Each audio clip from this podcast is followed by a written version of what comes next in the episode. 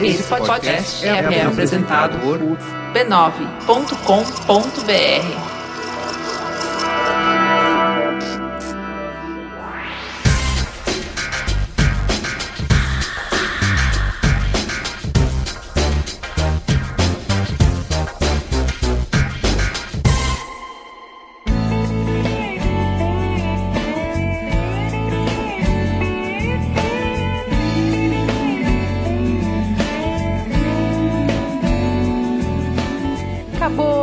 Sofrência! Estamos de volta depois de um mês de férias. Pode encarar a pilha de louça suja que elas não vão se lavar sozinha. Pode botar o tênis e ir pra academia. Pega a coleira pra passear com o cachorro. Enxuga as lágrimas que ninguém mais almoça sozinho nesse mundo. Voltamos! Eu sou a Juva Lauer e esse é o sotaque preferido de vocês. Chris Bartz. E, claro, voltando, falta o som do Mamilos. Caio, menino, o que, que é a nossa vida sem você? Conta. A gente tá morrendo de saudade. Você preparou um som lindo, especial e super sensacional pro nosso retorno? Conta aí o que, que vai ser. Olá, personas! Saudades de vocês! Corainê aqui novamente para finalmente voltar a trazer a vocês os responsáveis por dar mais cor ao Mamilos dessa semana. Lembrando sempre que se você quiser colaborar com o conteúdo musical deste programa, você pode nos recomendar bandas ou artistas independentes no e-mail som do mamilos arroba b nove ponto com ponto br som do mamilos arroba b nove ponto com ponto br. E facilita, e muito, a minha vida se vocês nos enviarem os links do site oficial do artista ou onde nós podemos buscar o download direto das músicas dele para utilizar no episódio. Nessa edição, nós iremos ouvir o Vander Lee, um artista mineiro que estava para completar vinte anos de carreira, mas que infelizmente faleceu hoje. Aos familiares, amigos e fãs, fica a homenagem a ele no som do Mamilos. Você, sem saber que você já sou eu. Agora não entendo, o meu relógio o amor tirou, mas sei que meu coração tá batendo mais forte, porque você chegou, porque você chegou.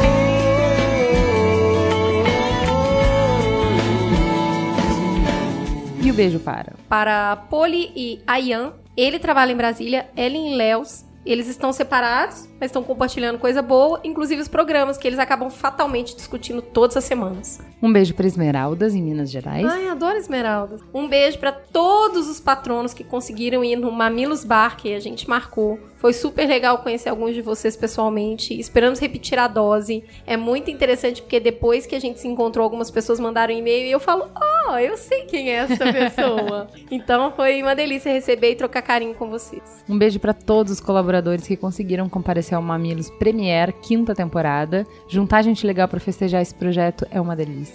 E um beijo pro Ulisses da N B W. Obrigada por ceder o Barato e o André pra brilhantar o nosso evento e da próxima vez a gente espera também a sua presença. E fale com o Mamilos. Gente, muita gente falou com o Mamilos por conta do programa de depressão. Impressionante. É muito legal quando vocês escrevem pra gente. E ainda hoje a gente recebeu um e-mail falando assim, ah, eu sei que vocês recebem e-mails demais, eu sei que vocês não vão ler, eu sei que esse e-mail ficou muito comprido. Miga, sua louca, para de ser louca, como que a gente não vai ler os e-mails? O que a gente ganha com todo esse esforço que a gente tem no Mamilos é justamente ler os e-mails. Esse é o pagamento que vocês dão pra gente. Escrever, dizer que ama, que adora, que faz diferença, é só por isso que a gente faz o Mamilos. É só pra receber esses e-mails. Então, assim, larga a vergonha e fala com a gente pelo mamilos arroba b nove ponto com ponto br. Manda D M, fala pelo Twitter, comenta na página do Facebook, compartilha, fala com a gente, apenas fale.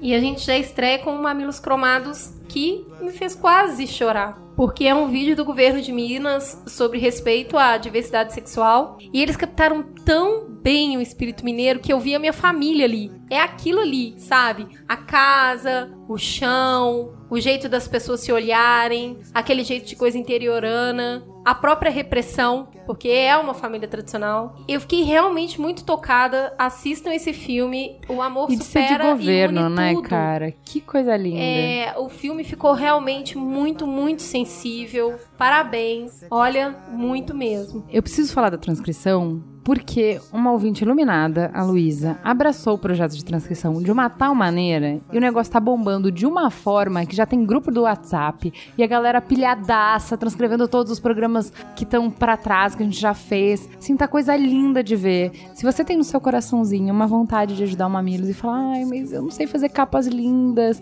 mas eu não sei procurar notícias, eu não sei como ajudar, dez minutos. É só o que a Lu te pede. dez minutos pra escutar e transcrever o Mamilos, pra gente deixar ele acessível pra todo mundo e pra vocês encontrarem mais fácil o conteúdo que vocês gostam, porque é mais fácil procurar em texto do que procurar em áudio. Quando vocês acharem no texto, vocês sabem mais ou menos onde que tá o áudio que vocês precisam. É coisa linda de Deus, o jeito que a Lu tá levando esse projeto, tá gostoso de ver, o que a gente faz é legal, mas o que vocês fazem a partir do que a gente faz é muito mais legal. Então, se vocês quiserem, mandem e-mail pro mamilos arroba b nove ponto com ponto b r com o título transcrição e a gente coloca vocês no grupo da Lu. Vamos então pro Fala Que Discuto.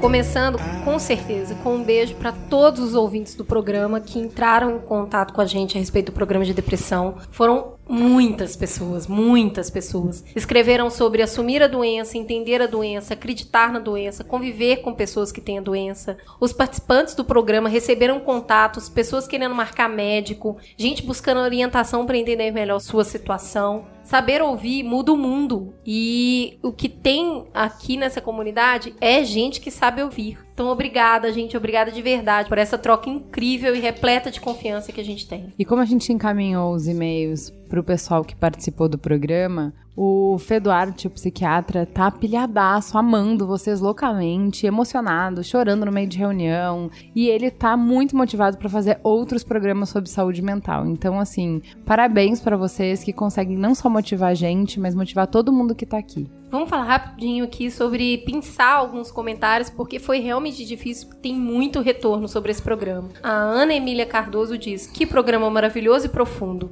Me dei conta de como a depressão em homens adultos é difícil de ser reconhecida e tratada. Entrou pro meu top três ao lado do quarenta e nove do episódio de religião. Parabéns. A Ingrid Ortega disse, terminei esse podcast aos prantos. Tive caso de depressão recente na minha família e foi e ainda está sendo difícil de lidar, mas esse podcast me ajudou demais. Obrigada. Ana Carolina Ferreira. Meninas, acompanho vocês desde o primeiro Mamilos e é bem verdade que apesar de ser fanzoca, só comentei poucas vezes. Preciso dizer que esse episódio foi só amor pra mim. Fez com que eu enfrentasse milhares de preconceitos meus e assumisse que precisava de ajuda. Já fui diagnosticada com depressão no passado, tomei remédio e me dei alta, por achar que é muito triste só conseguir viver medicado. Mesmo vegetando, não assumia que precisava de medicamento. Ouvi tudinho enquanto trabalhava, minha primeira reação foi procurar um médico aqui perto. E para minha surpresa, consegui um encaixe para o mesmo dia. Foi a melhor, pior consulta da minha vida. Abri meu coração, expus todos os meus medos e fraquezas, saí de lá com uma receita, mas sem a sensação de derrota por precisar dela. Obrigada. O Alessandro Serrano disse, vocês mudaram a minha vida. E graças às informações que passaram, também pude ajudar minha irmã quando estava em um relacionamento abusivo. Minha mãe, quando meu avô veio falecer, mostrei o episódio da Boa Morte, e minha namorada a conhecer mais sobre feminismo. Sofri uma metamorfose depois que conheci o Mamilos. Vocês são fodas. P S. Vocês duas são fodas, mas toda a galera que ajuda o Mamilos ser viável, eles também são foda. P S dois, a Tatá também é muito fofo. Sobra amor pra todo mundo. Fernando Cravier disse, escrevo para vocês como uma forma de agradecimento por ter abordado de forma tão sensível esse tema tão delicado. Já me emocionei com muitas edições do Mamilos, mas esse me pegou de jeito, já que há pouco tempo me descobri como depressivo. Ainda estou no processo de descoberta e em terapia. Mas o fato é que tenho esse quadro desde meus dezesseis anos. Nas minhas últimas crises, bloqueava o mundo ao meu redor, evitava sair da cama, mentindo para o trabalho, amigos e família sobre minha situação. Sempre arrumei forma de disfarçar meus surtos depressivos, mas, por sorte, isso não funcionou com minha esposa, que vem me acompanhando desde então, me ajudando a lidar todos os dias com essa doença. E ele encerra deixando aqui uma dica de Farol Aceso que inclusive eu baixei e é bastante interessante. É um game desenvolvido por duas brasileiras. Elas vão acompanhando as fases, elas vão colocando perguntas, você vai dando as respostas e elas vão mostrando caminhos. Então, uma forma muito lúdica de autodescoberta, de busca por luz, por ajuda, por caminhos.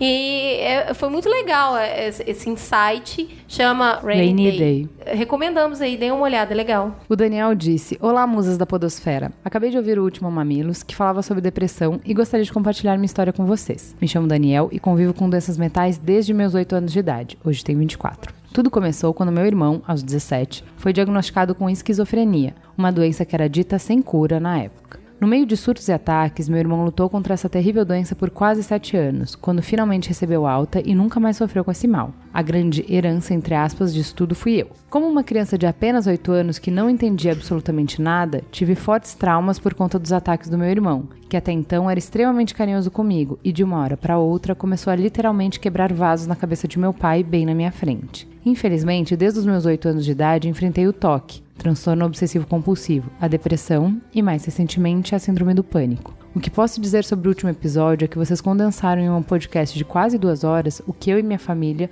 lutamos muito para aprender em quase vinte anos. Saibam que vocês com certeza evitaram que milhares de pessoas sofressem e fizeram com que muitas pessoas entendessem o que está acontecendo e soubessem para onde correr. Se minha família tivesse acesso a essa informação maravilhosa quando tudo começou, garanto que toda a minha vida teria sido diferente. Pode fechar esse podcast? Pode. Então vamos embora. Fecha a lojinha. Beijo, gente. Cumprimos nossa missão. E outra coisa muito interessante, toda, a gente percebeu que é um comportamento padrão. Toda vez que a gente sai de férias, as pessoas saem escutando tudo quanto é programa, né? Os loucos da maratona. E é mó legal, porque as pessoas falam, ah, eu amei o quarenta e nove. Miga, eu não lembro o que, que era o quarenta e nove. É muito legal que as pessoas comentam isso. Aí ah, eu vou lá olhar, porque não tenho a mínima ideia do que estão falando. É mais ou menos o que o Ayan fez. Olá, garotas. Vocês não sabem, mas já me conhecem faz tempo. Sou daqueles que ouve todos os podcasts, que esperam o lançamento semanal e depois guarda o episódio com pena de acabar. Sou muitos e não sou nenhum. Ouvia tranquilamente o programa, que considerava muito bom, até me deparar com o Mamilos vinte e nove. Ele ajuda, ele coloca qual é. Raça, religião, idade, deficiência, orientação sexual, amores acima de qualquer polêmica. O trabalho de edição e produção perfeitos me fizeram despertar para o programa. Passei a indicar. A esposa, claro, foi a primeira que virou fã. É a primeira vítima, né, sempre. Fui rebobinando os episódios e me deparei com outros temas, tais como Mamilos dezessete, síndrome de Down e inclusão, achacadores, Batgirl e mamaço. A gente falava de muita coisa, né? Muito. A gente era muito louco. Mamilos vinte e três, Mãe Sendoriana, Barbárie. Barbárie no Paraná, Viúva Negra e Baltimore. Como que a gente conseguiu falar isso? Só as doidas. Então, concluiu óbvio, vocês duas sabem o que estão fazendo. Ou não. É. Tanta coisa bem feita assim não vem por acaso. A mudança na produção não minimizou a qualidade, digo pelo excepcional Mamilos trinta e seis, Nova Paternidade, e o lindíssimo Mamilos quarenta e um, Violência contra a Mulher na Internet. Sem esquecer o terno Mamilos setenta, sobre adoção. A maior alegria da nova fase foi ver que vocês conseguiram arrumar a carga de trabalho do podcast sem comprometer o futuro do programa. Ah, que lindo. Hã? É muito bom isso. Obrigada, gente. Sabe, é uma coisa que a gente andou pedindo e que é uma boa ideia vocês fazerem listas do top dez de vocês. E aí a gente quer colocar no SoundCloud essas listas. Porque muita gente começa a chegar e quando vê, nossa, setenta e cinco programas, eu não vou fazer uma maratona de setenta e cinco. Então seria muito legal ter o top dez da Cris, o top dez da Ju, o top dez da Cris Deluca. Pra quem chegar e falar assim, ah, eu vou escutar esses dez nessa sequência, nessa ordem. Porque é um jeito mais especial de conhecer o Mamilos, né? Então mandem o top dez de vocês pra gente. Vamos então pro Trending Topics.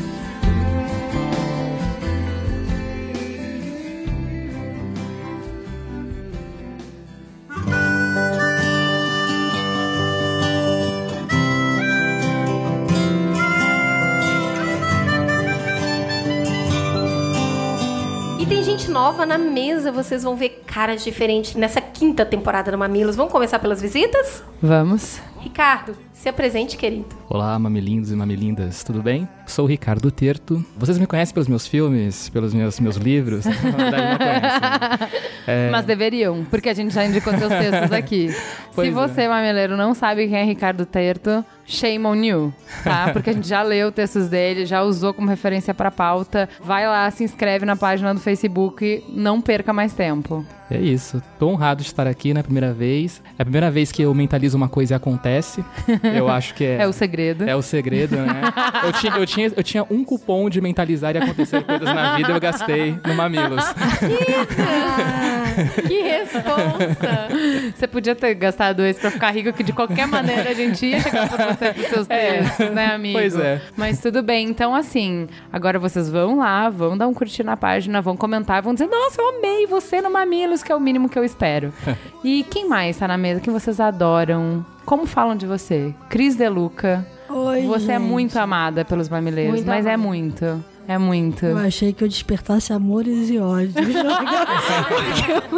A quantidade de comentários. Você não pode que eu falar da Folha. Responder a é... todo E foi, foi só isso, Cris. Você falou da Folha e doeu e ainda ah, dói. Sim, e o resto da vida você vai ter reply disso. Todas as manchetes Nossa. da Folha que forem direitistas, golpistas, você vai responder, você vai ter reply. Vai tá ter certo, reply. Gente. Eu tô aqui pra falar do que eu sei mais na tecnologia. Então hoje não vai ter problema.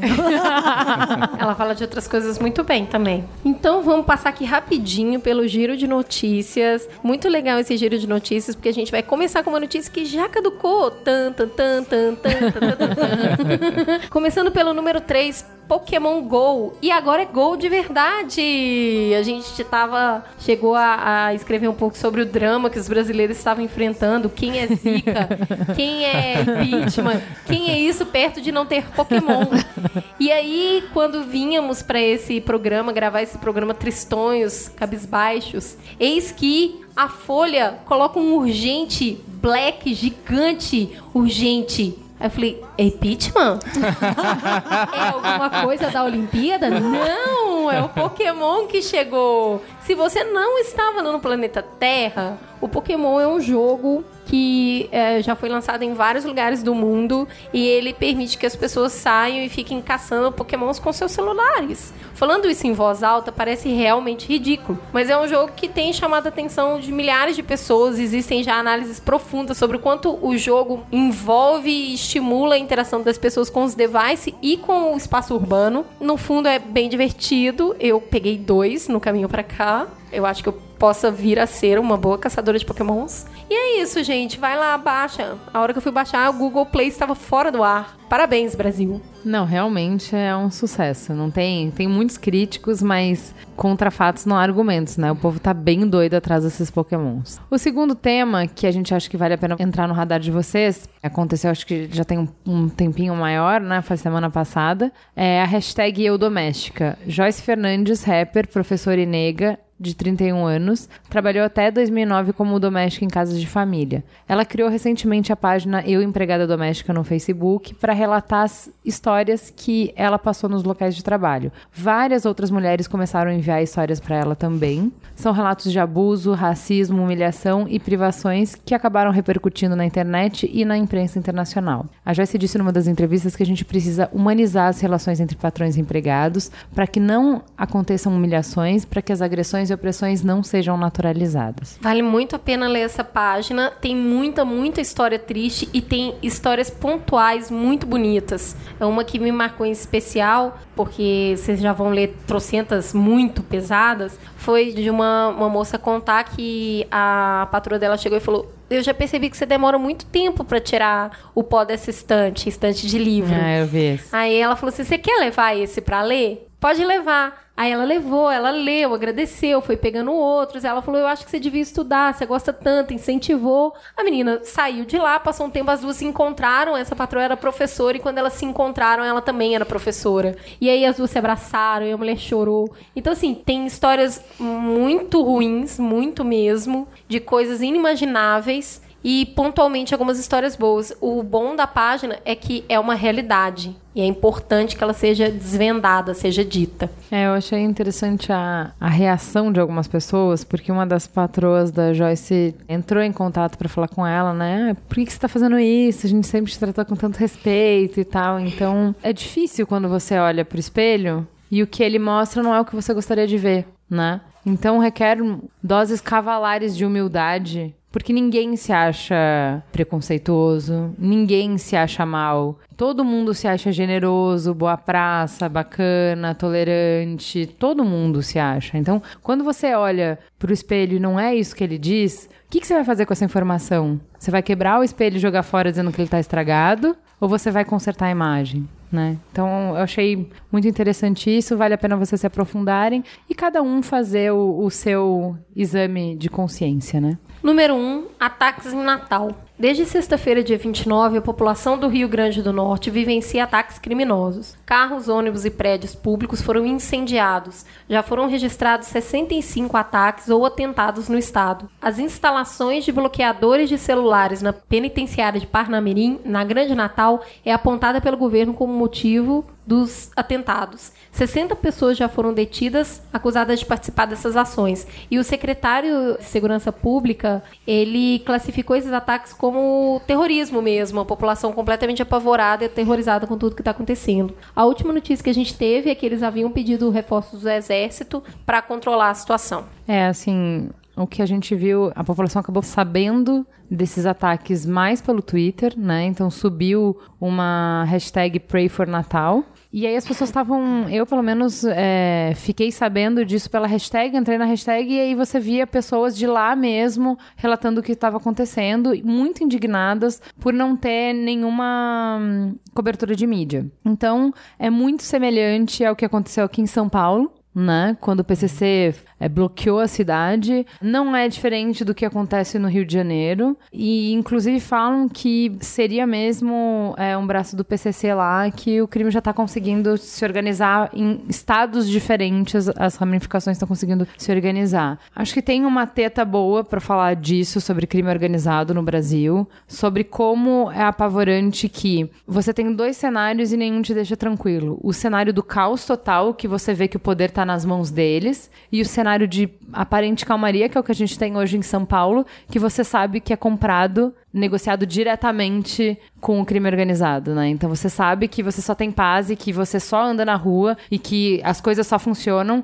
porque se negociou diretamente com eles, que eles deixassem que isso acontecesse. Então a situação fugiu completamente do controle. Então assim, vale a pena a gente acompanhar de perto tudo que está acontecendo em Natal. Não é distante, não é outro lugar, é a mesma coisa que está acontecendo em várias capitais do Brasil e a gente promete que a gente traz uma teta analisando friamente com diferentes visões no futuro. Vamos então chamar os convidados para a mesa, já nos prolongamos muito. Vamos começar pelo tema que tem dominado aí o cenário já há algum tempo. Precisamos falar sobre o WhatsApp. Então, o WhatsApp pode ser bloqueado e talvez banido do Brasil. Qual que é o fato a respeito? A justiça, ela vem pedindo constantemente a ajuda do WhatsApp em investigações. Nos casos, é pedida a quebra de sigilo de conversa. A empresa sempre nega a ajuda específica, alegando que a solicitação descumpre seu formato firmado com usuários. Segundo o Ministério Público, essa ausência de colaboração fere o Marco Civil da Internet e, por isso, sanções devem ser tomadas. Por causa da frequente disputa, o Ministério Público, ao lado de outros ministérios estaduais, deixou claro em nota que o WhatsApp pode voltar a ser bloqueado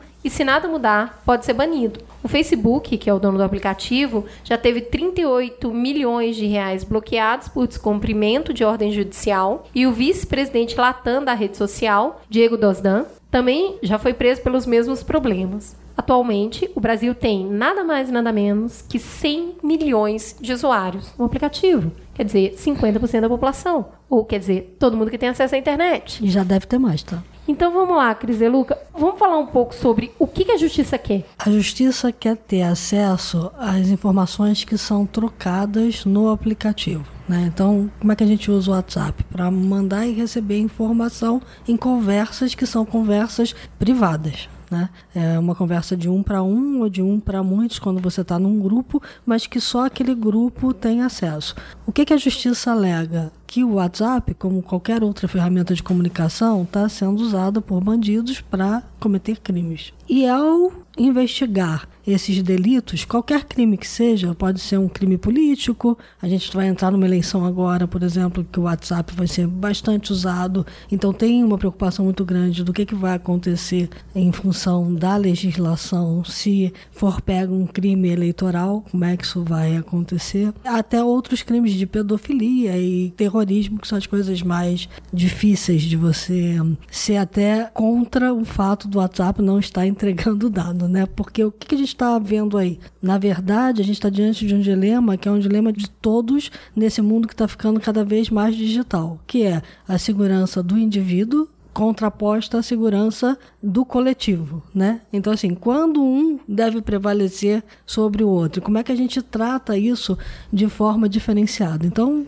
é o quanto da nossa liberdade a gente está disposto a ceder em troca de segurança. Isso. Pedaços por pedaços por pedaços, até que a gente não tenha liberdade alguma. Esse é o maior medo, certo? Isso. E lembrando que a gente hoje já oferece, em troca de alguns benefícios, muitos, muito da nossa liberdade e muito daquilo que a gente gostaria de manter privado. É, e justamente a pergunta sobre se está realmente mais seguro ao ceder, né? Eu queria deixar claro o que, que é, qual que é a lei que o Ministério Público está se pegando, porque é uma lei nova, então muita gente pode não conhecer. O que, que a gente está falando aqui, que é o artigo onze do Marco Civil da Internet, ele determina que empresas que prestam serviço no Brasil ou a brasileiros, ou seja, a empresa não precisa estar aqui, ainda que não possuam filiais, devam observar a, a lei brasileira quanto aos procedimentos de coleta, armazenagem, guarda ou tratamento de dados de registro, dados pessoais ou dados de comunicação. Então, o Ministério Público deixa claro que algumas empresas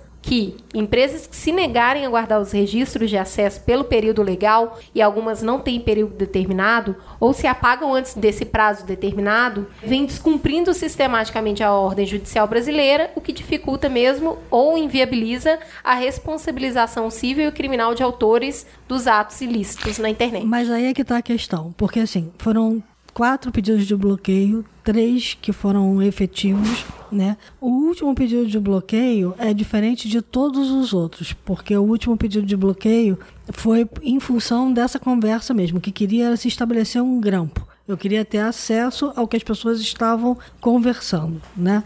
Os outros dois pedidos de bloqueio eram coisas que deveriam estar armazenadas. E aí o que, que o WhatsApp alega? Que nada fica armazenado com ele, né? Durante algum tempo aquilo passa pelos servidores, mas ele entrega ponto a ponto. Então, sai do meu celular, passa pelo servidor do WhatsApp, chega no seu celular. Só para as pessoas entenderem como que o sistema funciona, é mais ou menos como o correio. Então, é. uma pessoa escreve a carta, lacra a carta, entrega para o carteiro, o carteiro é o WhatsApp. Isso. Vai entregar a carta para outra Isso. pessoa que vai abrir. Isso. Então, só para entender, o papel dele é basicamente só essa, ser essa carteiro. É uma boa, essa é uma boa analogia, por quê? Porque a gente tem a questão da inviolabilidade da correspondência, né? Ela só pode ser aberta por ordem judicial. E é exatamente isso que a gente está falando aqui agora. Foi feita uma ordem judicial para abrir o envelope da carta e ler o que estava lá dentro. E aí o WhatsApp diz, eu não tenho como abrir o envelope da carta, porque o envelope da carta fica pouco tempo comigo, é diferente do correio, que passa de uma agência para outra agência, para outra agência, pra... não. No WhatsApp ele fica algum...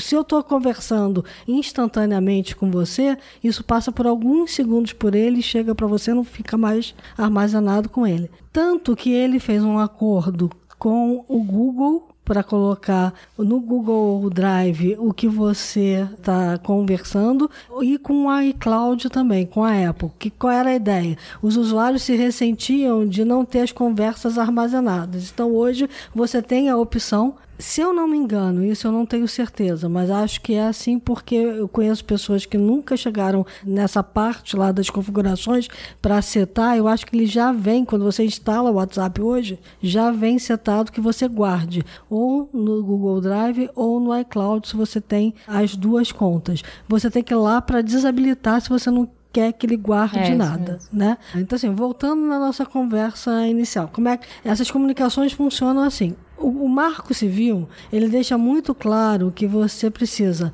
armazenar informação quando você tem coisas a armazenar. Exemplo, o Facebook armazena uma série de informações, está guardada no servidor dele, ele teria que fornecer essas informações. Então, se eu tenho uma página, que dentro dessa página se faz apologia ao terrorismo ou à violência, eu vou lá e tiro a página do ar. O Facebook tem que estar tá com essa página guardada e com tudo que estava ali dentro para que isso sirva de prova numa ação jurídica. No caso do WhatsApp, ele não guarda essa informação, pelo menos ele diz que não guarda. É, o diz é que é o, o lance. Né?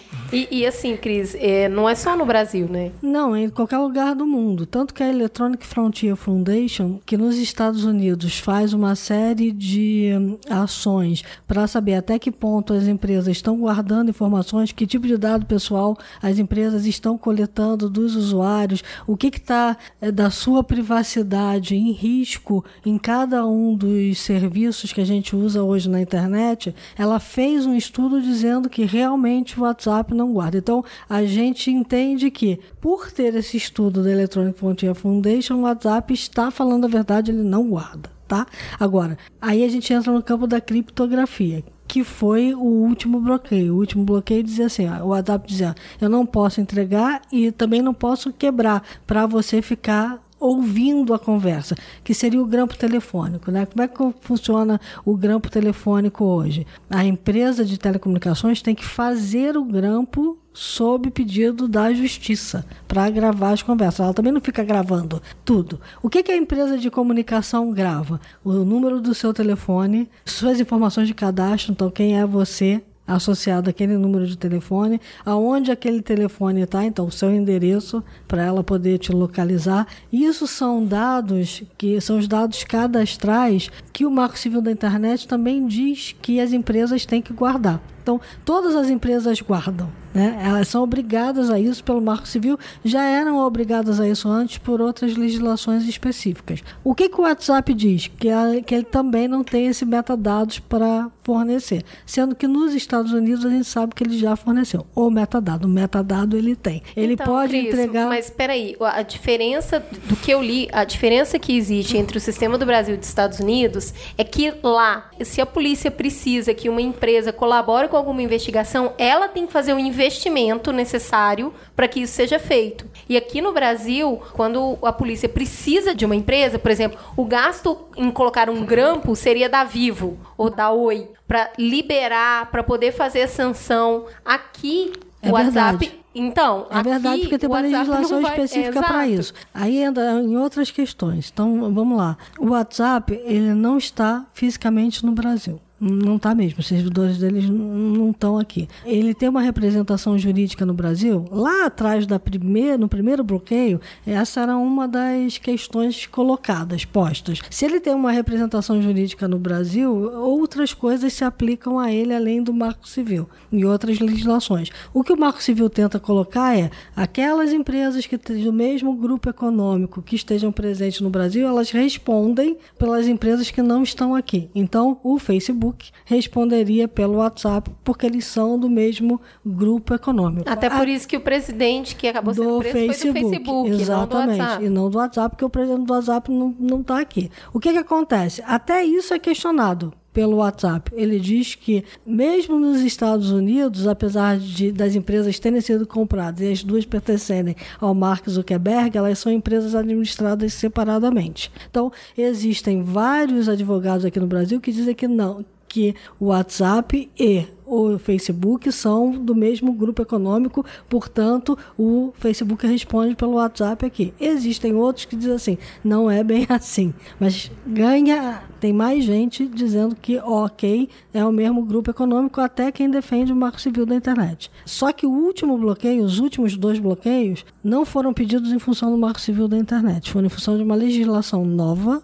super recente, que é a Lei de Combate ao Crime Organizado. Tá? E a Lei de Combate ao Crime Organizado ainda é mais draconiana que o Marco Civil da Internet, porque você é obrigado a colaborar. Sabe uma dúvida que eu fiquei, Cris? Os concorrentes do WhatsApp, eles teriam uma postura diferente? por exemplo, o Telegram ou qualquer outro serviço de mensagem, se as mensagens tivessem sido trocadas pelo Messenger do Facebook, pelo Telegram, por qualquer outro serviço de mensagem instantânea, o serviço responderia à justiça de maneira satisfatória? Então, se fosse o Facebook, muito provavelmente responderia da mesma forma, porque o histórico das duas empresas é um histórico de dizer, e aí entra a questão do bloqueio dos trinta e oito milhões de reais, que os dados não pertencem a ela, pertencem ao Facebook nos Estados Unidos, estão sob jurisdição da legislação americana ou da legislação irlandesa,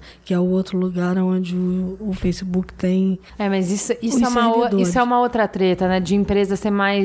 As empresas supranacionais quererem fazer leis então, maiores do é, que os países, exatamente, né, cara? Aí ela se você está assim, oferecendo serviço no Brasil para brasileiro, você vai rezar a cartilha daqui, né? Isso é o Bem, que o Marco Civil coloca lá. Então, antes favor. de existir o Marco Civil da Internet, era muito pior, porque você tinha mesmo que fazer uma carta rogatória à justiça do outro país para poder solicitar. Aí foi feito um acordo da justiça brasileira com a justiça americana para questões como pedofilia, no caso que foi um fruto da C P I da pedofilia, mas de fato a gente precisa rever algumas legislações que são esses tratados entre governos para que as justiças dos governos possam ser mais proativas e uma ajudar a outra e você conseguir estender o braço da lei brasileira numa empresa que está lá fora. Eu só queria reforçar aqui, porque quando o WhatsApp é bloqueado, geralmente o que a gente ouve é só podia ser no Brasil, né? Só brasileiro, olha, não é? Arábia Saudita, Irã, Reino Unido, Bangladesh,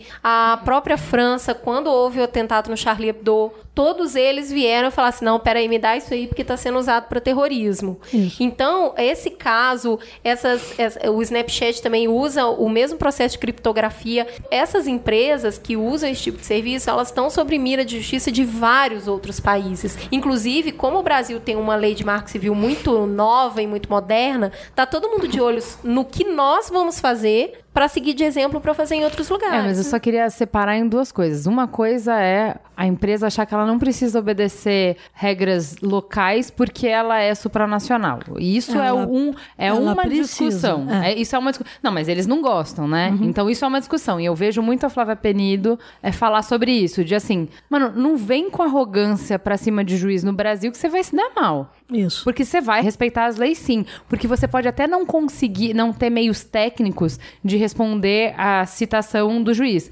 Mas você vai explicar, você vai se dignar a mostrar, você Fazer vai se dignar a aprovar, você vai dar laudo. Então, assim, vamos respeitar direitinho. Você quer brincar aqui? É um mercado gigantesco. Você não tá aqui pra me ajudar, não, bonitão. Você tá aqui porque é interessante pra você. Então, obedece às regras. Eu acho que isso é uma discussão. É, quando a gente fala isso, é o seguinte, não é que eles desrespeitem todas as leis. Eles se enquadram em várias delas. Sim. Né? A briga de fornecer dado ou não fornecer dado é uma briga que vem em todos os países, tanto que a gente teve lá o caso da Apple com o F B I. Sim, mas aí isso que é. Se aí acusando é outro... a fornecer. Aí é outra coisa. Aí é o lado dois, que é o cabo de guerra entre liberdade a, e, a privacidade, e privacidade. E aí é uma discussão muito boa. E é muito boa mesmo, que eu acho que a gente tem que discutir, porque direto você faz um raciocínio, principalmente assim, e todos os estados usam casos extremos para forçar a resposta pro lado deles, que é, gente, tem uma criança sequestrada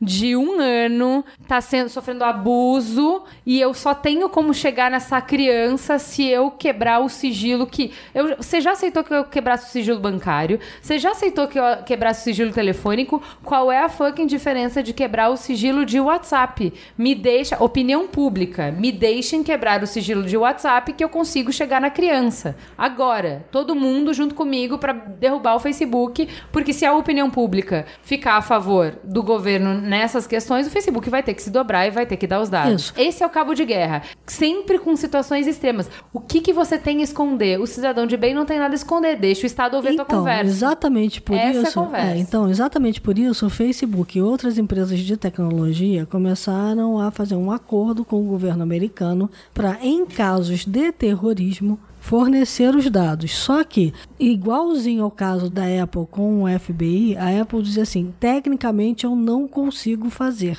Para fazer isso, eu tenho que quebrar a criptografia. Não dá para fazer o que a gente chama do backdoor, que é uma porta dos fundos. Se eu for fazer a backdoor, eu vou todo botar em risco ali. Todo mundo. Sim. Aí, vale o mesmo para o WhatsApp. O WhatsApp diz o seguinte, como eu tenho a criptografia ponta a ponta, na hora que a mensagem sai do seu telefone, que eu boto lá no envelopezinho para enviar, eu além de botar no envelope, eu ainda embaralho ela toda lá dentro. Ela é uma mensagem cifrada. Só quem vai conseguir ler aquela mensagem cifrada, mesmo que eu abra um envelope, é quem tem a outra chave. E a outra chave está no receptor. Então, você não teria como fazer isso. Se eu fizer a tal chave mestra, eu estou quebrando a de segurança todo de todo mundo. É, o, é, só para ter uma ideia do quanto é validado a criptografia end-to-end que eles fazem, né, que é do início até o final, o sistema de protocolo deles é validado pelo Snowden. Isso, então, mas é, é nele que eu ia chegar. Se você tá escutando tudo isso aqui e falando assim, gente, não estou entendendo,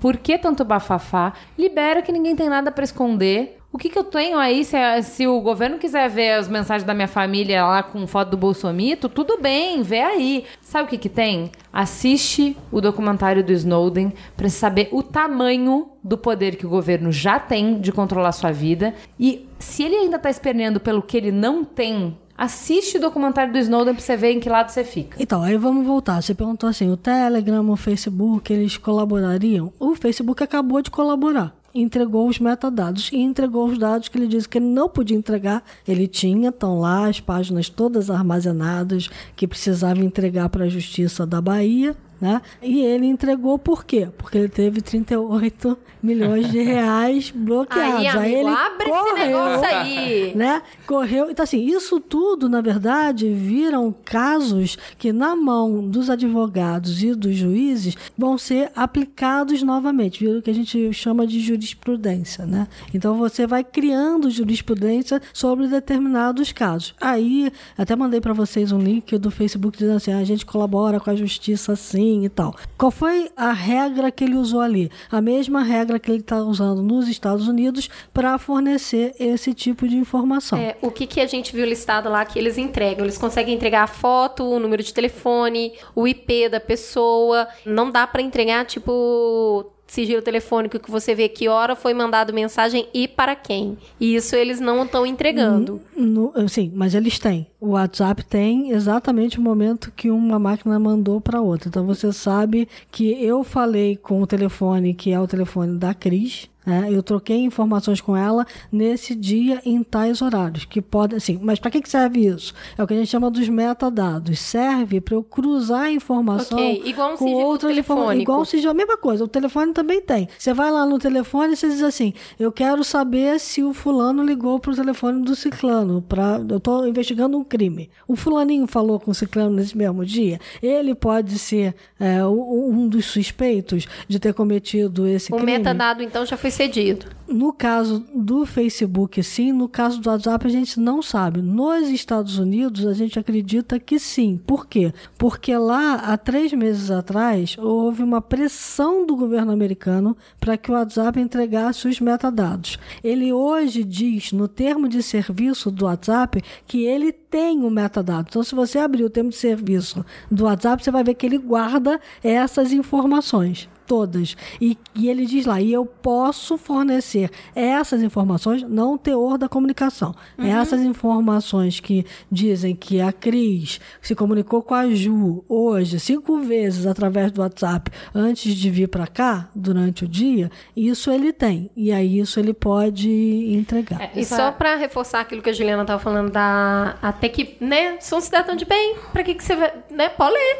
O WhatsApp foi o primeiro canal social que a Síria tirou do ar quando eles começaram a organizar a Primavera Árabe. Então, assim, a ter acesso a redes sociais e a mensagens é um buraco na parede, né? Uma vez que você abriu, você não tem controle sobre o que, que vai passar ali. E mobilizações populares, quando as pessoas estão se organizando para se manifestar ou estão se organizando para agir de uma determinada maneira na sociedade, nada impede que isso seja lido. Agora, eu mandei também um, um link para vocês de uma reportagem da revista Época que fala assim, o que, que a polícia poderia fazer para ter os dados. Recomendo hum. que todo mundo leia, porque ali tem questões muito interessantes, desde um malware, quer dizer, um vírus, que eu mando para o seu celular e a partir dali eu consigo pegar tudo que você digita. Então, você digitou no celular, eu estou pegando. Então, eu teria uhum. as informações trocadas antes delas serem criptografadas e enviadas para alguém, porque eu consegui pegar aquele tipo tem, de informação. Né? Nenhum sistema é inviolável, Cris. Vamos partir deste princípio. Alguns dão mais trabalho para serem violados e quebrados e você ter acesso. Outros dão menos. Mas... É, o que eu acho importante a gente ver dessa questão da multa é o seguinte... Se a gente está falando de um cabo de guerra entre privacidade e segurança, e a gente está falando por um governo que já invadiu a nossa privacidade de todas as maneiras que você pode imaginar, a gente tem uma justiça, por exemplo, com uma medida, quando ela tira, bloqueia o WhatsApp, extremamente impopular. Então, nesse cabo de guerra, a opinião pública fica completamente contra a justiça, completamente contra quem quer invadir a nossa privacidade. Exato. Agora, quando você ataca o bolso, você deixa de atacar o serviço e ataca o bolso, a sua resposta não só é mais rápida em termos do, do serviço te oferecer os dados que você queria, como você tem a opinião pública a seu favor. Então, assim, a gente tomar cuidado que todos os lados dessa disputa têm interesses e a gente está no meio desse cabo de guerra. Então, prestar atenção em quem que a gente está apoiando, por que, é, que a gente está apoiando. A questão é assim, dá para não apoiar um bloqueio total do WhatsApp? Como todo mundo não apoia, né? Tem aquela gritaria, poxa, tá prejudicando. Isso é, é sensível, porque você não pode prejudicar milhões em função de um, dois, três, né? Que é o que está acontecendo, geralmente é o que acontece. Aí a gente vai cair numa outra questão que são os marcos legais dessa história toda. O que o Marco Civil pede é justamente que você entregue determinados dados. Se a empresa diz que ela não pode entregar porque ela tem uma questão técnica que impede de entregar, então faz um laudo, que é isso que todo mundo diz. Aí você diz assim, tem um monte de advogados já falando isso. Poxa, vai lá o WhatsApp, faz uma vez só, que isso serve para todos os outros outros processos que vão acontecer no país. E comprova por um perito técnico que você não pode dar este tipo não consegue, de informação. Né? Porque você não consegue. Não pode. Você está impossibilitado de cumprir este dispositivo legal. Então você entra com uma perícia técnica dizendo isso. Até hoje, o WhatsApp não fez a perícia. Outros serviços fizeram. Né?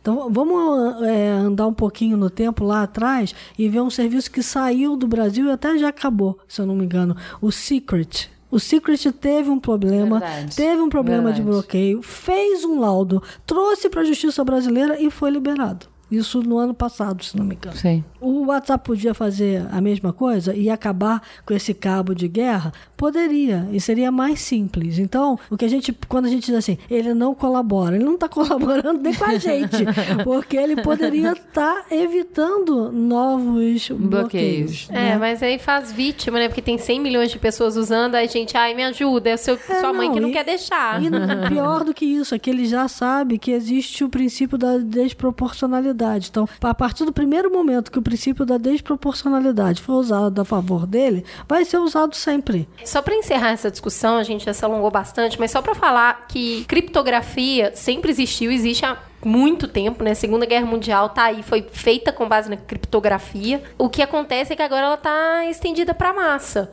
É que era isso, uma coisa essa, que não existia antes. Essa é que é a diferença. Criptografia é um sistema matemático, de lógica, de montar e desmontar quebra-cabeça. É, antes disso, a criptografia começou... Tem teóricos que dizem que a criptografia está na Bíblia. Sim. Deve estar mesmo, cada um pode, uma coisa. Você pode, não, você pode pegar a Bíblia e quem tem a chave para ler a Bíblia da forma como ela deve ser lida, pula determinados pedaços, lê outros, você só lê... Sabe, sabe aquela coisa de filme que a gente vê? Você pega uma máscara e bota em cima de uma página do determinado livro é. para ler a mensagem, isso é a criptografia. É. é um código que te revela alguma coisa. Então, ela sempre foi usada pelas grandes potências, pelos governos, para grandes corporações, né? Tem Não, um, para o estabelecimento um, comercial. O né? Windows Business, o Word Business, ele é criptografado. Ele também tem criptografia. Então, assim, na verdade, a discussão ela se estende porque é inviável proibir a criptografia. Então, a criptografia. É, o que, que a gente vai fazer, então, para conviver com esse sistema novo, não... E entender isso. Não, é que entender... essa guerra toda é para quebrar a criptografia desses mensageiros que estão na mão de todo mundo. O que, que o americano quer? O governo americano, o governo brasileiro, todos os governos do mundo.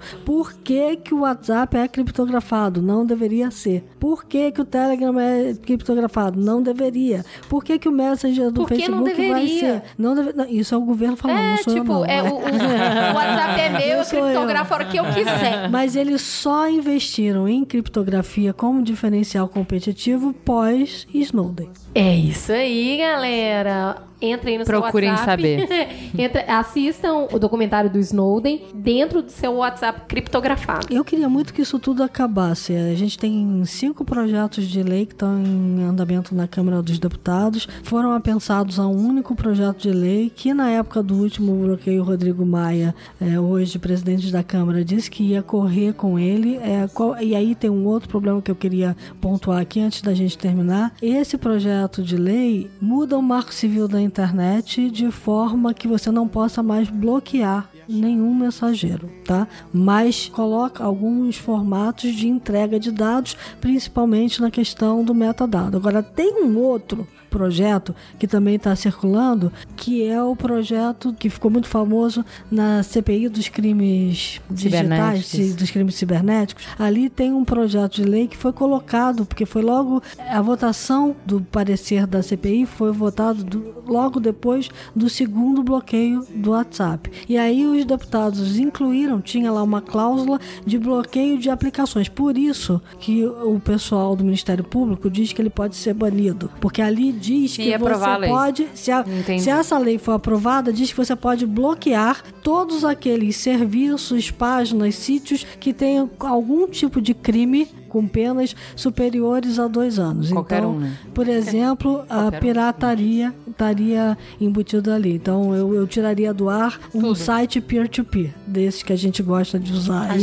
para baixar vídeo e tal, não sei o quê. Sou bela recatada e do ar. É, então, assim, tem que ter muito cuidado de como essas leis vão ser votadas, o que está em jogo em cada uma delas, porque quando as pessoas normalmente... E aí tem radicalismo dos dois lados, tá? Tanto quem defende o Marco Civil da Internet e que não haja bloqueio nenhum, carrega nas tintas, como quem defende o bloqueio, tá? Não sei o que, também carrega nas tintas. A gente tem que tentar andar pro meio dessa aqui, história. Aqui, né, amiga? Aqui é o lugar ah, para isto, ah, no Mamilos. Ah.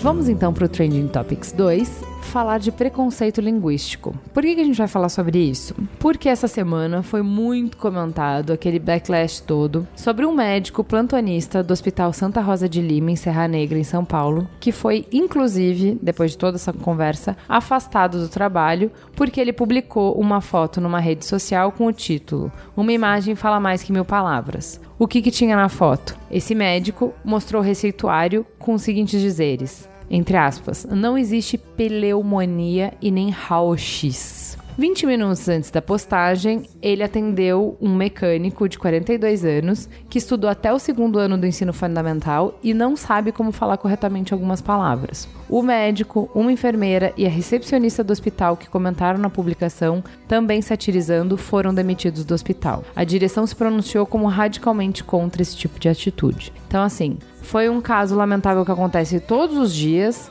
mas que teve uma resposta muito rápida, inclusive da diretoria do hospital, não só se posicionando como contra o que aconteceu, mas tomando medidas efetivas com todo mundo que foi envolvido. Então foi um caso exemplar. Mas é o que a gente sempre fala no Mamilos, As pessoas, de fato, não interessam. Você bater, malhar um Judas, assim, não vai avançar grandes coisas. O que a gente precisa é conversar, de fato, sobre a questão do preconceito linguístico e levantar um pouco esse tapete para ver a sujeira que tá embaixo. E, assim, de verdade, cada um fazer aquele autoexame básico de quando você, de alguma maneira, praticou isso, de quando você viveu isso, de quando você percebe isso no seu cotidiano. É tirar um pouco a venda que a gente tem que naturaliza o problema para enxergar o problema e atacar ele de frente. Então, do que, que a gente está falando? Terto, você já sofreu isso alguma vez? Muitas vezes, né? Muitas vezes porque, primeiro que você vai entrar num território que já é, automaticamente, ele é tido como um território elitizado, né? Que é da literatura e da escrita, né? Eu acredito que o preconceito que uma pessoa tem com outra, ele nunca é isolado. Por exemplo, você tem um preconceito por mim só pela forma como eu falo, mas as outras coisas são ok. Eu acho que o preconceito existe no indivíduo como um todo. Eu tenho preconceito da sua existência, do que você é como um todo. Então eu vou pegar alguns elementos e puxar algumas coisas do que você é pra justificar esse preconceito. Ridicularizar. Eu vou usar algumas coisas Sim. que são suas pra te ridicularizar, pra te diminuir. Exatamente. Aí vai a aparência, costumes, crenças, etcétera. E, é claro, eu acho que o alvo talvez mais fácil, além da aparência, o alvo é a forma como a pessoa se comunica. Né? Porque na forma como ela se comunica tem um pouco da história dela, da trajetória, enfim, fala muita coisa. Eu tive já, muitas vezes, por, tentei várias vezes pensar, olha, eu vou ser escritor, eu vou ser roteirista, enfim, vou escrever algumas coisas que as pessoas vão se interessar. E por que que eu me autocensurei por muito tempo, né? Quando falo por muito tempo é porque, assim, com trinta e um anos, só depois de trinta e um anos que eu tive coragem de começar a escrever meus textos e ele começar a reverberar e ter aceitação pela rede social, etcétera e tal. Porque eu achava que eles nunca estariam bons o suficiente para a exigência das pessoas. Porque existe uma norma, existe uma coisa que eu não alcancei, que eu não tive um ensino adequado em relação a isso.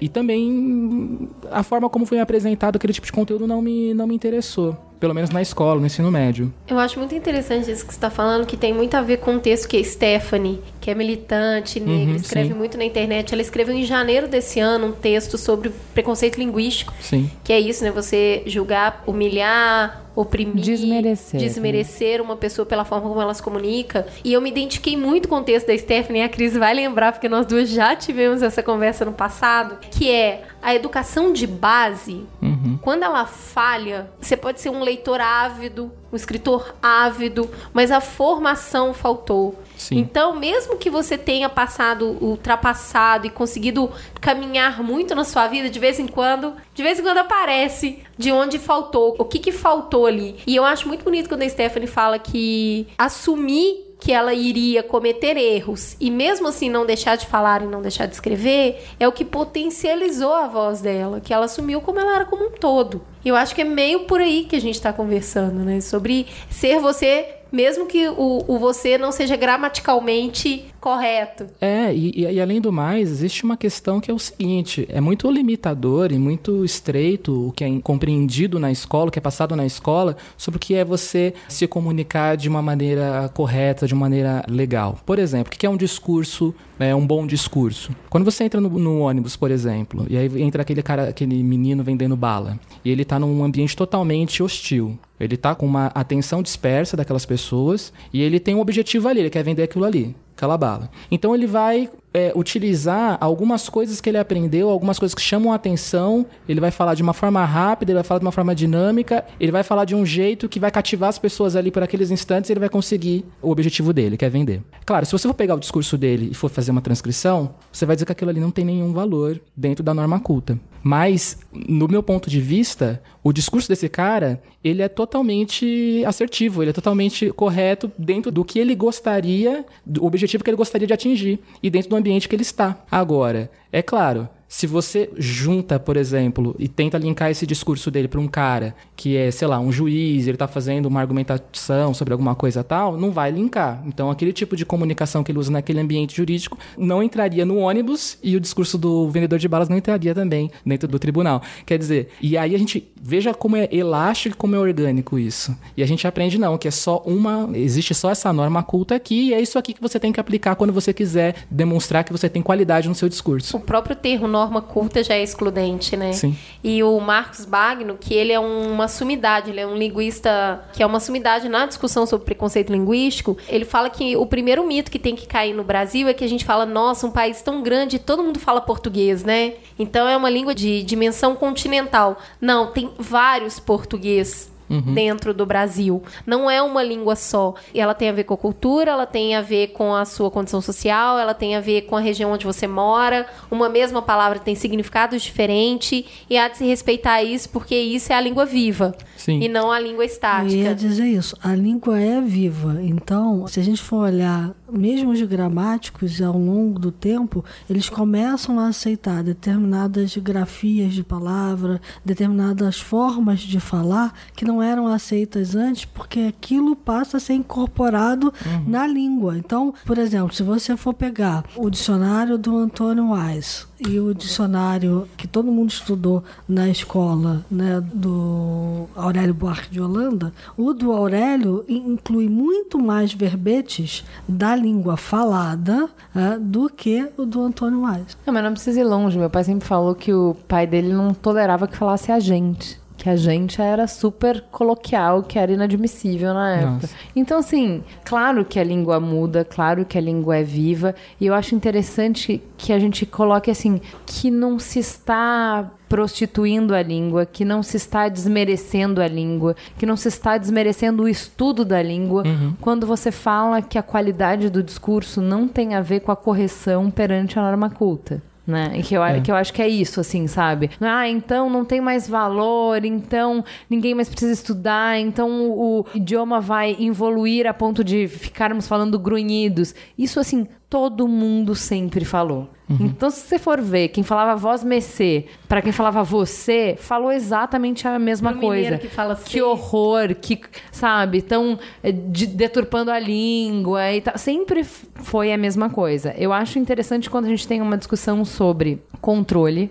Uhum. Tá? Porque quando a gente tá falando de controle, a gente tá falando é a roupa que você veste, é o como você fala, são determinadas maneiras que eu tenho como controlar se você pertence a essa casta ou se você não pertence a essa casta, se você tem acesso às coisas ou se você não tem acesso às coisas, se você vai ser respeitado ou não, se você vai ser ouvido ou não, se o que você falar tem importância ou não. É, é disso que a gente tá falando. O que a gente tá falando é assim, você não pode usar a linguagem, o jeito que a pessoa se expressa para criar uma barreira tão alta a ponto da pessoa não ser reconhecida para você como um ser humano, entendeu? Então, assim, ali era uma situação extrema, era uma situação de um médico que estava ali para servir, que estava ali para curar uma dor e que debochou de um paciente porque a, o jeito que o paciente se expressou era mais importante do que ele estava ali para fazer. E assim, o meu padrasto é médico e eu, na hora, eu, eu é, compartilhei essa história e falei assim, cara, se esse médico tivesse sido residente do meu pai, a demissão teria sido tão doce pra ele, teria sido tão menos do que ele ia passar, sabe? Porque é tão aquém uhum. do médico, o respeito do médico é tão maior do que isso, sabe? Eu lembro que meu pai falava assim, que uma vez um, um paciente chegou pra ele e falou assim, doutor, tô com muita dor, onde? No Sibirá. Mas onde eu Sibirá? Dói muito, doutor. Mas onde eu Sibirá? Eu não, não tenho onde eu Sibirá. Aqui, ó. Ao uhum. se virar, ele sentia muita dor. Uhum. Então, assim, você acha que a pessoa, o médico que tá lá, tá preocupado com o que a pessoa tá falando? Ele é tá preocupado isso. onde está, onde tá é doendo, isso, é moço, isso. mas onde? Mas eu não tô entendendo o que... que... Sabe? É, assim, o papel do médico ali é, um, é uma conexão tão profunda com o ser humano, né? Em ajudar, em diminuir a dor. Como que pode você colocar a linguagem da pessoa acima do ser humano e da dor do que ela tá sentindo? Ah, o mais, mais grave ali pra mim, na verdade, foi uma coisa acolhimento, né? E como Sim. se o próprio médico não tivesse os seus deslizes, né? Aliás, deslizes ah, escreve favor. Com S ou com Z? Quiser, escreve com S ou com Z? Não, eu, olha, um... o que eu vejo na internet uhum. são não, coisas não é assim, isso, são né? pessoas cultas, se né? Você... Mortandela ou mortadela? Se você lê um termo de direito, um laudo de advogado, o inculto vai ser você, porque metade daquelas Sim. palavras é você é. Que não vai entender. O jargão, né? né? Então, se você for ler um laudo médico, de... você que não vai, vai ser um inculto. Gente, quem que sabe as novas leis de hífen? Ninguém sabe palavra com hífen, gente. Ninguém sabe. Ué, não é possível que o ser humano saiba. A língua é tão viva que o melhor conselho que eu recebi na vida foi do Milo Fernandes. Eu não consegui acertar as crases de jeito nenhum. Sempre Crase foi é o meu problema. Eu não sei pra que serve isso. Pra mim serve. Exato. Aí ele virou pra mim e falou assim, quer saber? Você vai errar menos por não usar do que usar errado. Então, a, vamos abolir. Por quê? Porque o I tinha crase, o E tinha crase, o O tinha crase, a gente tirou as crases de todos eles. Então, eu sou super a favor de tirar tudo. Trema, crase... Eu sofro ainda que saiu o acento diferencial, eu não me conformo. Então. o que, o que não, eu queria... Ideia, não tem mais acento, querido. A, a minha tem, as minhas ideias todas têm acento. Se eu quiser, a ideia é minha. A ideia é minha. Tá que... sentado daqui, né? Não é. Vai ao Léo.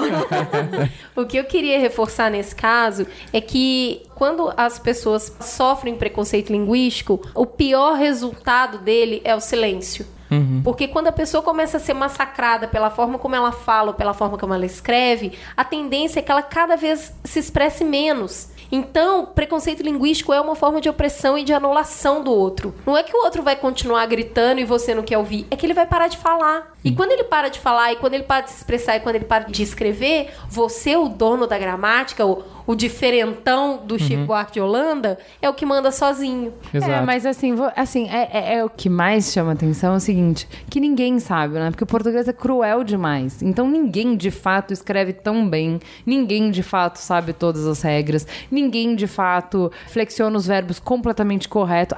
Vou falar, os plural a gente faz errado. Não, todo mundo erra plural. Olha, todo lá mundo em... fala um degraus, degraus, degraus, escadas é, e coisas eu erradas. Eu comecei a falar plural depois que eu mudei pra São Paulo, né? Quando eu vou pra B H agora, eu conversei com a minha mãe. Cara, minha mãe não fala nem um plural. É divertido, que eu volto igual, né? Ó. Aí cheguei e falo, chegou as pessoas, tudo.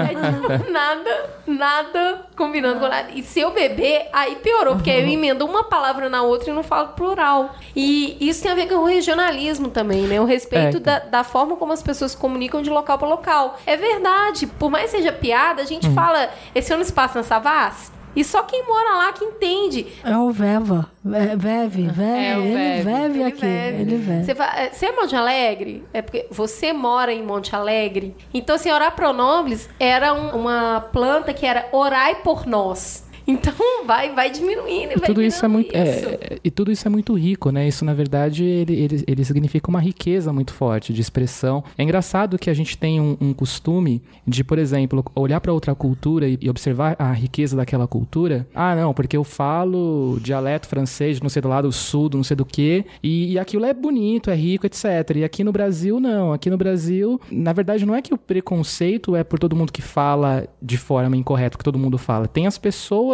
específicas que não podem falar. Então, se a gente olhar bem, rola em determinado estado, né? A forma de se expressar, por exemplo, no nordestino, em São Paulo, o nordestino sofre um preconceito enorme. Ele é ridicularizado, ele, ele é transformado numa caricatura, justificado pelo humor, assim como o médico também ele usou na internet. Ele apareceu na internet justificado, entre aspas, pelo humor, pelo deboche, e se transforma numa caricatura. Isso, com o tempo, não só aflige a pessoa num, num sentido de, de, de diminuição mesmo, mas gera um fenômeno que eu chamo de auto-ódio, porque a pessoa, ela começa ela mesma a se ridicularizar, ridicularizar o próprio estilo, a própria crença, ou enfim, a, a forma como ela fala, porque ela entendeu que aquilo está deslocado, não é o padrão. O Brasil é o quê? São Paulo, Rio de Janeiro, um pedacinho ali. Isso seria Brasil e o resto são, né, são milhões de pessoas deslocadas, que não é Brasil. Não só uma vez eu estudei produção audiovisual e eu me lembro de algumas pessoas que estudavam comigo que falavam assim que ah, durante uma locução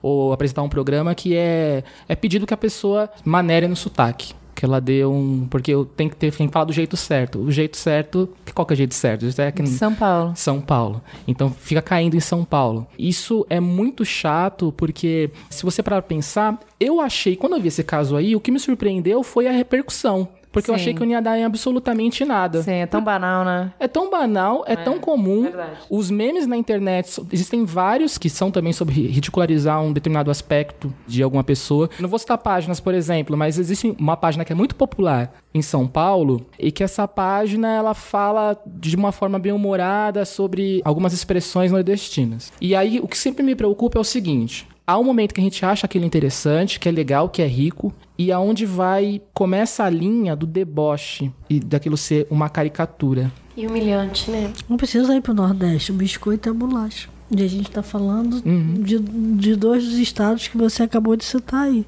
Pois é. Primeira coisa que quando eu falo que eu sou carioca é biscoito, bolacha.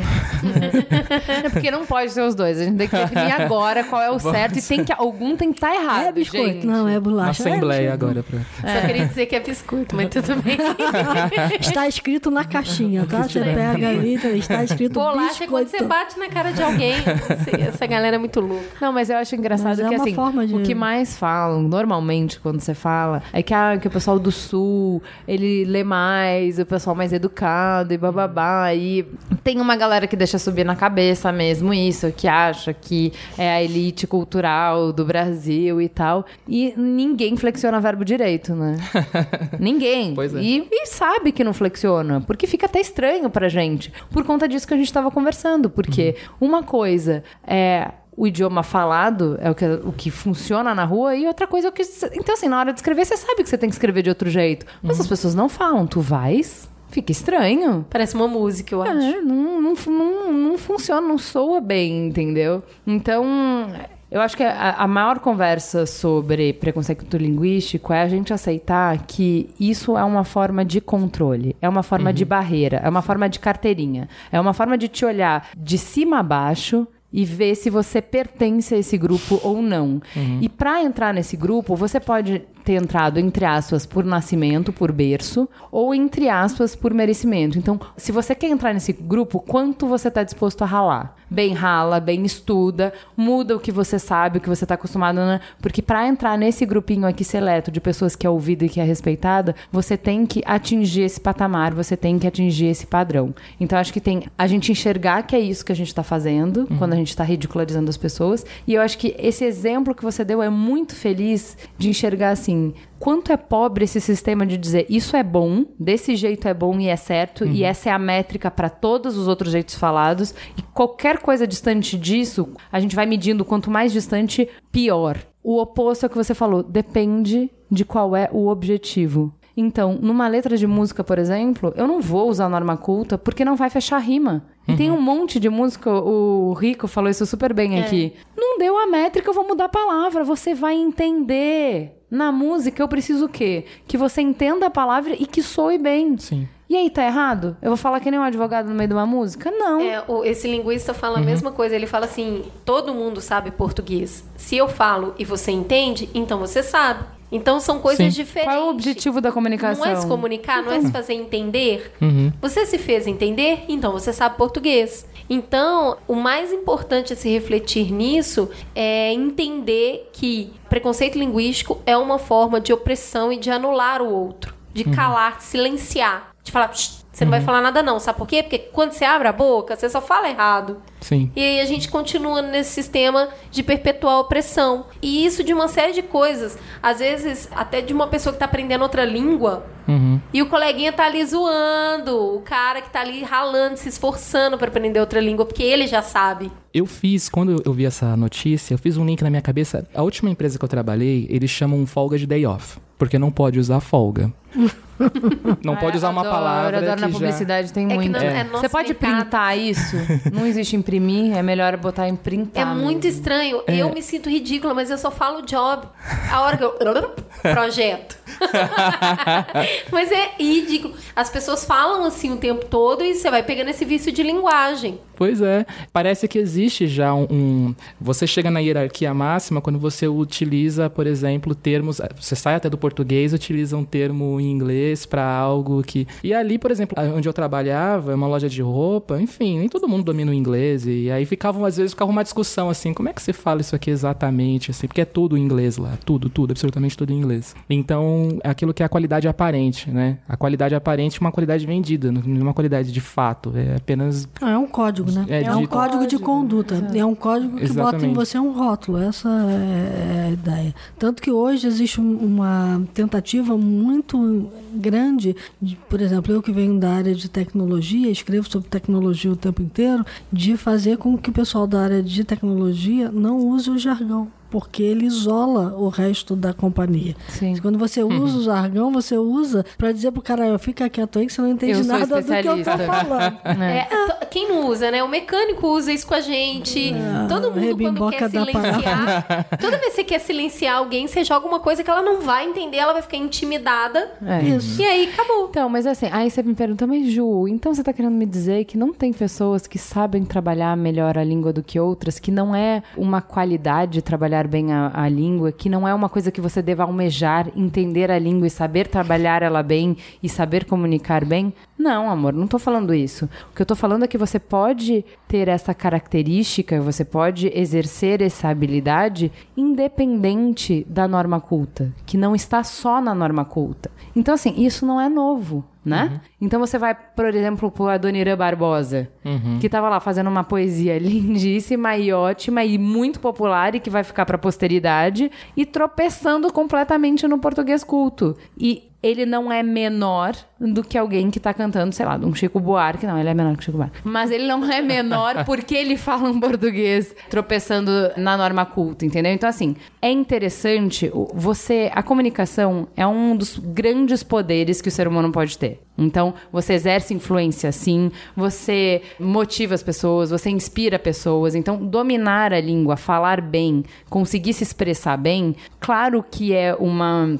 qualidade notável e que é uma coisa que a gente busca sempre. A questão é, não seja tão tacanho a ponto de achar que só quem fala o português correto e culto está atingindo esse objetivo. Então você tem pessoas que trabalham muito bem o português, quer dizer, que se comunicam muito bem em diferentes graus, vai, de norma culta. E principalmente, quando você está comunicando, você está se expressando, o jeito que você fala tem muito a ver com como a pessoa vai te entender, tem muito a ver, ele conta a sua história, ele conta quem você é e ele atinge um ponto sensível de quem está escutando justamente por falar com quem ele é e de onde ele veio. Então, o Adoniran Barbosa foi gênio porque ele falou com um monte de gente que se viu refletida na música que ele estava falando, gente... que sentiu exatamente o que ele estava falando, que se eu fosse falar direitinho, a mesma coisa que ele falou, do jeito direitinho, não ia tocar as pessoas, vamos entendeu? Falar francamente, é tão código que a gente teve dois presidentes da república, né? O Lula, nossa, que tropeçava totalmente no idioma,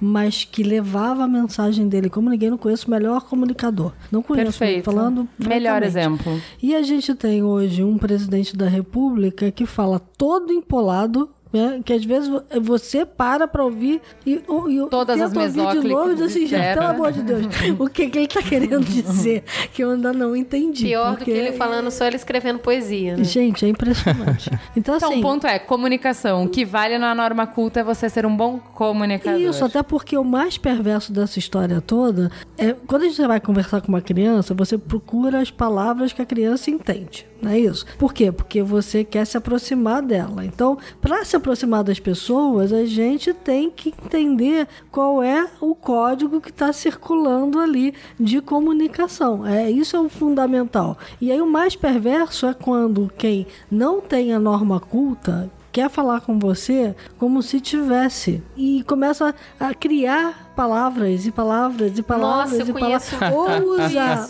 ou usar palavras que têm o mesmo fonema no lugar errado, né? Não é aquilo que ela tem que dizer, é uma outra palavra muito parecida com aquela. Eu já vi isso acontecer em Eu vejo isso situações. O tempo todo. É impressionante. O né? tempo todo. E eu tenho carinho e um sentimento de compaixão pela pessoa. É, porque ela perverso. Acredita que se ela usar essas palavras, ela será melhor reconhecida. Isso. Uhum. Então ela usa as palavras, ela emprega completamente fora da lógica. Você não consegue entender. Fora do contexto. Não tem contexto nenhum. Aquela palavra não serve para aquilo. É como se fosse raso e ela falasse calcado. Você sabe um exemplo muito claro de tentativa de tornar uma coisa formalmente mais interessante e aí sai, vai dar tudo errado? Eu trabalhei por muitos anos com um operador de telemarketing. E é daí que vem, é dessa tentativa de parecer super que vem, né, todos os, os gerundismos e tal. Tá. Vem disso, né? Não, uma tentativa de, não, vou estar transferindo, senhor, porque é uma tentativa de tenta parecer empolar, mais... Né? Deixar mais tenta empolar e tal. E, e isso depois as empresas tentaram cortar isso, mas foram elas que jogaram... Aí pronto, já tava no começo, sangue, exatamente. Né? Foram elas que né, incentivavam os, os funcionários a fazer isso. Né? Isso é perverso, é muito perverso. É isso, então vamos prestar um pouco mais atenção em como, se a gente não está usando o nosso poder de norma culta para não silenciar outras pessoas, porque todo mundo tem algo a dizer. E silenciar pessoas que têm uma riqueza muito grande de construção, de criação mesmo. Criar palavras que às vezes funcionam melhor do que as palavras impostas, né? Já que foi citado Milor, Milor tem uma frase muito boa que ele fala assim: a pessoa que inventou o alfabeto, ela era, antes de tudo, um analfabeto. Ah, sim, é. E a gente tem grandes nomes da nossa literatura, né? Machado de Assis criava palavras fantásticas. Tem várias criadas. Várias. Por... A nossa mais recente é imexível. É, não, e a jogabilidade do Tite? Né? Quando ele fala, gente, ninguém vai criticar porque não é. Pelo amor de é Deus. É titibilidade. Mas eu acho que ele fala com tanta certeza que pra mim já até existia. Bom, então é isso. Temos aí o nosso primeiro programa de volta às férias. A gente tá meio enferrujada. Mas tá aí, foi muito gostoso conversar sobre isso. E vamos agora pro Farol Aceso. Onde vai?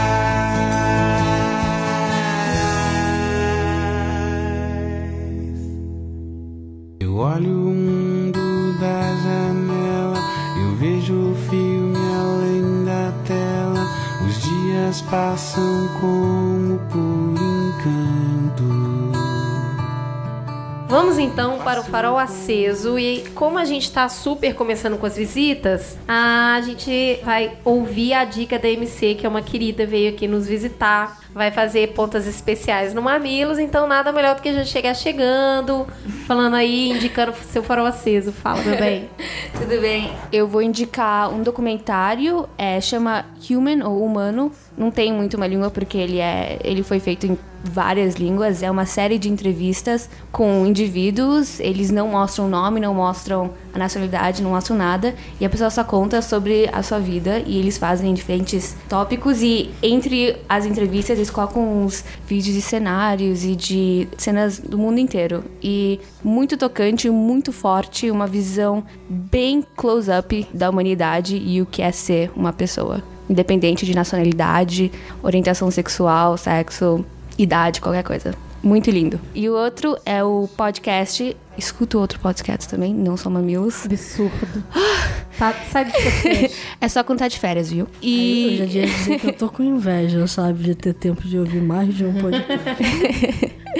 E é o On The Media, é um podcast americano, mas eles recentemente fizeram um episódio sobre o Brasil e sobre o jornalismo no Brasil. É uma visão bem geral pra quem é brasileiro, só que é interessante pra ver o que as pessoas de fora estão falando sobre a situação aqui. Boa, obrigada, querida. Cris Deluca, meu bem, o que, que você vai falar? Eu vou indicar um serviço que eu conheci há duas semanas, chamado Insider, que funciona usando a inteligência coletiva. Qual é a ideia? Ele mescla um pouquinho de uma rede social com um pouquinho do Wikipédia. Então, você entra lá com uma pergunta e todos os participantes do serviço podem responder para você. Então, por exemplo, você pode está sendo muito usado agora no Rio de Janeiro em função das Olimpíadas. É em inglês, em português, em espanhol, e eles também estão correndo para colocar francês e alemão no ar. Quando você se inscreve, você diz em que idiomas você pode participar. E aí tem perguntas do tipo assim: alguém sabe dizer como é que eu vou para as arenas olímpicas? Táxi, B R T? Qual é o melhor caminho? Qual o melhor trajeto? Dá para caminhar tranquilo? E as pessoas entram e vão dando as informações. Ou do tipo: alguém pode me dizer aonde eu encontro um dentista às onze horas da noite, uhum. né? Então, assim, são informações de cariocas para quem está visitando a cidade. E tem uma curadoria pesada por trás, por isso que parece com o Wikipédia, porque tem pessoas ali para retirar aquilo que não faz sentido e estar, e realmente, de repente, entra uma informação que é uma furada, a própria comunidade pode apontar, não, isso aqui não funciona, e aí eles retiram do ar. Então, é, é muito inteligência coletiva mesmo para quem está indo para o Rio de Janeiro. Boa. Sensacional. Terto, querido, o que, que você vai indicar? Bom, eu vou indicar um site que é unidos pela vida ponto org ponto b r e que ele, ele fala sobre uma doença que eu acredito que seja a hora de jogar uma luz sobre ela, que é a fibrose cística, né? A fibrose cística, ela também é conhecida como doença do beijo salgado, é uma doença genética, ela não tem cura, é uma doença que, se ela for diagnosticada precocemente de maneira adequada, o paciente ele consegue ter uma vida normal dentro das, das condições. Ela é diagnosticada geralmente através do teste do pezinho ou teste do suor, né? Por que que é importante que a fibrose cística tenha um, seja jogada uma luz sobre ela? Porque muitas pessoas, muitos bebês, eles morrem por falta de diagnóstico, né? É muito mais comum do que parece, os pais não apresentam sintomas, eles não, não têm nenhum tipo de sintoma, eles passam um gene para a criança e aí a criança vai ter problemas respiratórios porque ela vai agir ali num, em glândulas, enfim, na parte do corpo onde vai gerar mucosas, etc e tal. Então tem esse site que ele vai reunir várias informações importantes para isso, para que as pessoas tenham as informações necessárias, links para vídeos, etcétera, e possam então ter é, consciência de, dessa doença e ajudar também a divulgar. Eu acho que quando você divulga, você tem diagnósticos mais precisos e consegue salvar vidas com isso também. Posso falar mais um? Claro. Aproveitando, tem também a página Pelo Ar Que Eu Respiro, da Débora. A Débora, ela é portadora dessa doença e ela coloca ali como é a vida dela, né? E também dá espaço para outras pessoas também, para outros pais. É, enfim, é mais um, uma comunidade para as pessoas conversarem, trocarem experiências sobre isso, tá? Então, mais informações aí sobre a fibrose cística no site unidos pela vida ponto org ponto b r. Ju, o que, que você vai falar? Aproveitando as Olimpíadas, eu confesso que tava muito difícil entrar no espírito olímpico. A gente não tá no momento de receber... Sabe quando a família dá aquela brigaiada? Você brigou com o marido, o filho tá no canto, a outra filha também tá sem falar com o filho, todo mundo brigado e vai receber toda parentada em casa? E tem que fazer cara bonita, tem que fazer cara boa? Eu tava meio que me sentindo assim com as Olimpíadas. A casa tava meio suja, sabe? Deu vários rolos, vários problemas... E aí eu pensei assim, gente, não, não tava no clima de receber visita, não tava no clima de Olimpíadas e tal. E aí o Merigo colocou um filme essa semana que eu achei tão legal. Ele não é nada pretencioso, tá? Ele é bem bobinho, assim, ingênuo, eu diria. Mas é uma história real de um atleta britânico é, que concorreu nas Olimpíadas de Inverno e que causou um frisson na época, justamente porque ele é um, um lembrete pra gente voltar pro que realmente são os valores olímpicos, porque a gente ficou tão... O esporte em si, né? Não é só o futebol. A gente já falou aqui no Mamilo sobre como o futebol foi sequestrado por marcas, né? Ele saiu do que era do povo, das pessoas, e foi sequestrado por marcas. Não foi só o futebol, é o esporte também em si. Então, assim, daqui a pouco não é mais pelo cara que tá correndo por correr, é o cara que tem um investimento pesado, que tem os melhores equipamentos, a melhor condição e tal. E aí ficam difíceis essas histórias de superação de indivíduos alcançarem o sucesso, o topo e tal. E aí, de repente, é uma história tão ingênua de um cara que botou na cabeça dele que ele queria ir para as Olimpíadas. Mas assim, que condição você tem, fiote? Você não tem nem roupa pra isso, você não tem, você não tem biotipo pra isso, você não, não, não tem condição. Não é, eu, é o meu sonho da minha vida, eu vou fazer isso. E o cara botou na cabeça dele e ele conseguiu ir. Então, assim, é pra assistir o filme, pra ver como esse maluco, louco de pedra, conseguiu ir. Que ele, obviamente, pegou o caminho mais difícil, mas era o que estava disponível pra ele. E, assim, é pra você voltar a se apaixonar por Olimpíadas, pelo que elas significam e que privilégio que elas estejam sendo aqui no Brasil. Assim, já que a festa tá paga, que a gente vai pagar por anos por vir por essa festa de qualquer maneira, é a mesma coisa que a gente falou da Copa. Já que tá aqui, né, gente? Vamos fazer o melhor disso mesmo. Não adianta receber a parentada toda de cara feia, né? Arruma essa cara, fica feliz, aproveita essa festa, que agora já tá. Já tá. Já tá. Né? Então, é, indico o filme, em português chama Voando Alto. Ele não tá na Netflix, então... Tipo, cada um de vocês sabe a melhor maneira de chegar a ele. Eu não preciso falar sobre isso, né? né? Então vocês acessem esse filme da maneira que lhes parecer mais conveniente. Cris, o que que você tem? Então, eu queria indicar uma profissional aqui em São Paulo, mas eu já queria fazer uma tatuagem há algum tempo. Eu faço tatuagem a cada década e... eu queria muito fazer uma tatuagem com uma menina. Eu procurei mulheres com bons portfólios e cheguei na Penélope Fer.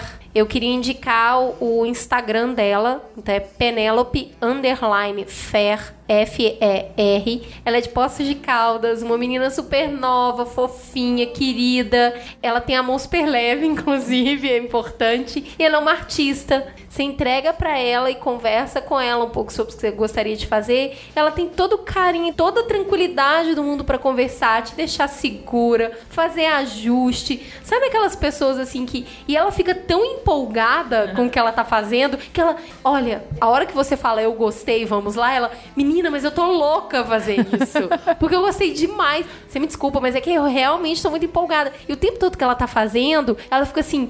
Ai, tá ficando tão lindo. É muito fofa a Penélope. Eu queria agradecer o carinho e queria indicar pra todos vocês que querem fazer tatuagem, principalmente as meninas que muitas vezes falam, ai, mas é que eu queria estressar um pouco mais o desenho, eu queria me sentir mais à vontade com a pessoa. O estúdio dela fica na, na Lorena, quase esquina com Rebouças. Indico fortemente a Penélope, vão até lá. Ela é muito querida e ela é muito, muito talentosa. Eu tenho feito muito esse exercício. Toda vez que eu preciso de um serviço, eu procuro primeiro se tem uma mulher, se tem uma mulher negra, é quem que tem menos projeção dentro do mercado e que eu poderia conhecer o trabalho e levar esse trabalho e entender se essa pessoa faz bem, porque não basta ser mulher, tem que trabalhar bem. Né? Você não vai deixar uma pessoa fazer uma tatuagem em você, né? Porque, né, miga. Não, ela vai ficar lá, tá? E a Penélope é muito talentosa. Conheçam, sigam o Instagram dela, mandem um beijo pra ela. E assim que tiver cicatrizado, eu posto uma foto. É isso, temos um programa? Temos um programa. Ótimo programa. Obrigada, gente, de novo, pela Cris estar aqui de novo. E Terto, primeira de muitas, esperamos. Também espero. Vou mentalizar mais vezes. Comprar mais cupons. Então tá, gente. Beijo. O sinal fechou, o amor não percebeu.